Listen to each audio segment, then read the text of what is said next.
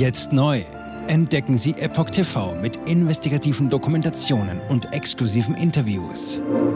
EpochTV.de Willkommen zum Epoch Times Podcast mit dem Thema Kuhmilchdebatte. Freie Bauern. Es geht überhaupt nicht um Umwelt- oder Klimaschutz, sondern um sehr viel Geld. Ein Artikel von Susanne Ausitsch vom 8. September 2023. Satte Weiden, grasende Kühe, prall gefüllte Euter. Was vor Jahren noch zum Landschaftsbild gehörte, wird im Rahmen der Klimapolitik mehr und mehr zurückgedrängt. Dafür macht Reinhard Jung von den Freien Bauern Deutschland mächtige Interessengruppen verantwortlich. Eine Kita plant, keine Kuhmilch mehr im Kindergarten auszuschenken. Begründet wird dies damit, dass Milchprodukte eine hohe Belastung für die Umwelt und das Klima darstellen und aus ethischer Sicht kritisch zu betrachten sind. Reinhard Jung, selbst Kuhbauer und Politikreferent der Freien Bauern Deutschland, weist derartige Äußerungen vehement zurück. Kühe seien weder klima- noch umweltbelastend. Im Gegenteil. Tierhaltung abzuschaffen ist keine Lösung. Wer behauptet, dass Tierhaltung, seien es Milchkühe, Fleischrinder oder andere Nutztiere, klimaschädlich und nicht nachhaltig ist, man auf sie verzichten und stattdessen mehr Getreide für die menschliche Ernährung anbauen kann, dem gibt Jung Nachhilfe in Sachen Kreislaufwirtschaft und Photosynthese. Wie alle Landwirte verfügt er über viel Fachwissen über das Wirtschaften mit der Natur. Zu seinem Bauernhof mit 32 Hektar Land gehören 15 rotbunte Mutterkühe samt Nachzucht, also insgesamt rund 50 Kopf Vieh, wie er sagt. Ein Viertel der landwirtschaftlichen Flächen in Deutschland ist natürliches Grünland, auf dem nur Gras wachsen kann. Nur Rinder und Schafe können dieses Gras verwerten und produzieren daraus die wertvollen Lebensmittel Milch und Fleisch. Ohne Tiere könnte das Grünland gar nicht für die menschliche Ernährung genutzt werden. Wichtiger Grundstein für einen ertragreichen Ackerbau ist eine gut abgestimmte Fruchtfolge, erklärt der 58-Jährige. Allein schon aus diesem Grund könne man nicht ausschließlich Pflanzen anbauen, die der menschlichen Ernährung dienen. Warum? Bei der Fruchtfolge ist eine zeitliche Abfolge unterschiedlicher Nutzpflanzen auf derselben Fläche erforderlich. Nicht in jedem Jahr kann zum Beispiel Weizen auf demselben Acker gedeihen, da der Boden sonst ausgezehrt würde. Um eine gute Bodenqualität zu erreichen, müssen auch Pflanzen wie Gerste, Mais, Hafer, Bohnen und Klee angebaut werden, die nach ihrer Ernte als Futtermittel dienen. Zitat: Je gesünder die Fruchtfolge ist, desto mehr Tierfutter fällt an, weiß Jung zu berichten. Es sei also keinesfalls so, dass Tiere den Menschen die Lebensmittel wegnehmen, wie heutzutage mancherorts behauptet wird. Ernteausfälle werden zu Tierfutter. Auch wenn das Wetter nicht mitspielt, wie man in diesem Sommer aufgrund heftiger Niederschläge sehen konnte, kann vermehrt Futter anfallen, erklärt Jung weiter. Zitat: In diesem Jahr ist ein Teil des geernteten Getreides gar nicht backfähig. Die Qualität des Weizens ist teilweise zu schlecht, sodass er nicht als Brotweizen genutzt werden kann. Zitat Ende.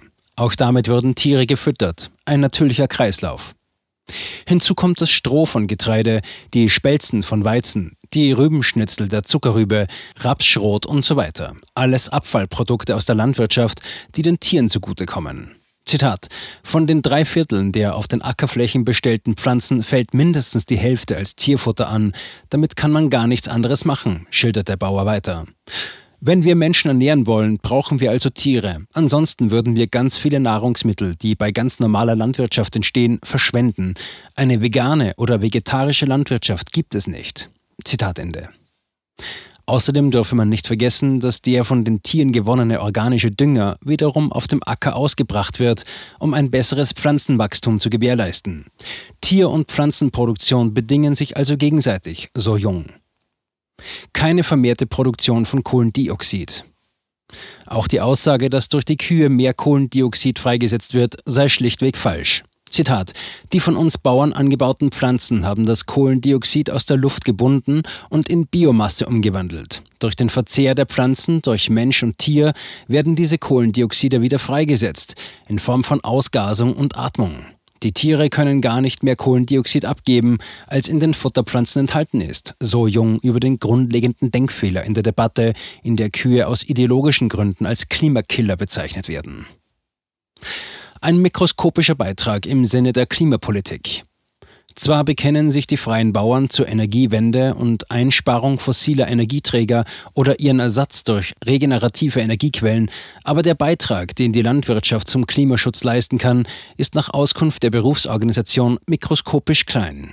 Wie ist das zu verstehen? Zitat: Um einen Menschen ein Jahr lang satt zu bekommen, benötigen wir umgerechnet 50 Liter Diesel. Das ist gerade mal eine Tankfüllung, erklärt Jung. Weitaus wirksamer sei es, der Energieverschwendung in anderen Lebensbereichen Einhalt zu gebieten, etwa im Bereich Transport. Aus diesem Grund lehnen es die freien Bauern auch ab, sich an Rechenspielchen über vergleichende Klimabilanzen von Kulturen oder Anbaumethoden zu beteiligen. Außerdem gibt Jung zu bedenken, statt gegen Kuhhaltung vorzugehen, könnte man auch die vielen Hunde und Katzen verbieten, die ebenfalls Fleisch verzehren. Gerade der Pansen von Kühen ist bei Hundehaltern als sehr gesundes Tierfutter äußerst beliebt. Zitat Ende. Aber wohin sollen solche Gedankenspiele führen? Zitat, die ganze Diskussion um Kuhmilch und angebliche schädliche Kühe halte ich für völlig irrwitzig. Die Gesellschaft entfernt sich immer weiter von ihren eigenen Lebensgrundlagen. Wir werden sehen, was am Ende des Tages herauskommt. Wir Bauern machen jedenfalls weiter. Wir lassen uns nicht unterkriegen. So jung. EU-Schulprogramm fördert Milch und Milchprodukte. Die Debatte um die Kita, welche den Kindern zukünftig keine Kuhmilch mehr anbieten will, ist auch noch aus anderen Gesichtspunkten zweifelhaft. Nicht nur, dass sich die Einrichtung in wichtige Fragen der den Eltern obliegenden Erziehung einmischt, sie wirkt auch einem EU-Förderprogramm entgegen. Das Bundesministerium für Ernährung und Landwirtschaft BMEL stellt seit dem Schuljahr 2023-24 im Rahmen eines EU-Schulprogramms mehr als 90,1 Millionen Euro jährlich für Milch und Milchprodukte bereit, um die Akzeptanz für diese Lebensmittel zu erhöhen. Während das Ministerium also versucht, den Schülern den Konsum von Milch in den Schulen näher zu bringen, macht ein Pilotprojekt den Kindergartenkindern die Kuhmilch madig. Wie passt das zusammen? Epoch Times bat das Landwirtschaftsministerium um eine Stellungnahme. Ein Sprecher teilte daraufhin mit, Grundsätzlich entscheiden die Träger von Gemeinschaftseinrichtungen wie Kindergärten selbstständig über die dort angebotene Verpflegung. Daher können wir uns dazu nicht äußern. Zitat Ende. Auch der Deutsche Bauernverband lehnte eine Stellungnahme zu dieser Thematik ab. Man wolle den Fall der Kita, die in den sozialen Medien für Diskussionen sorgt, nicht kommentieren.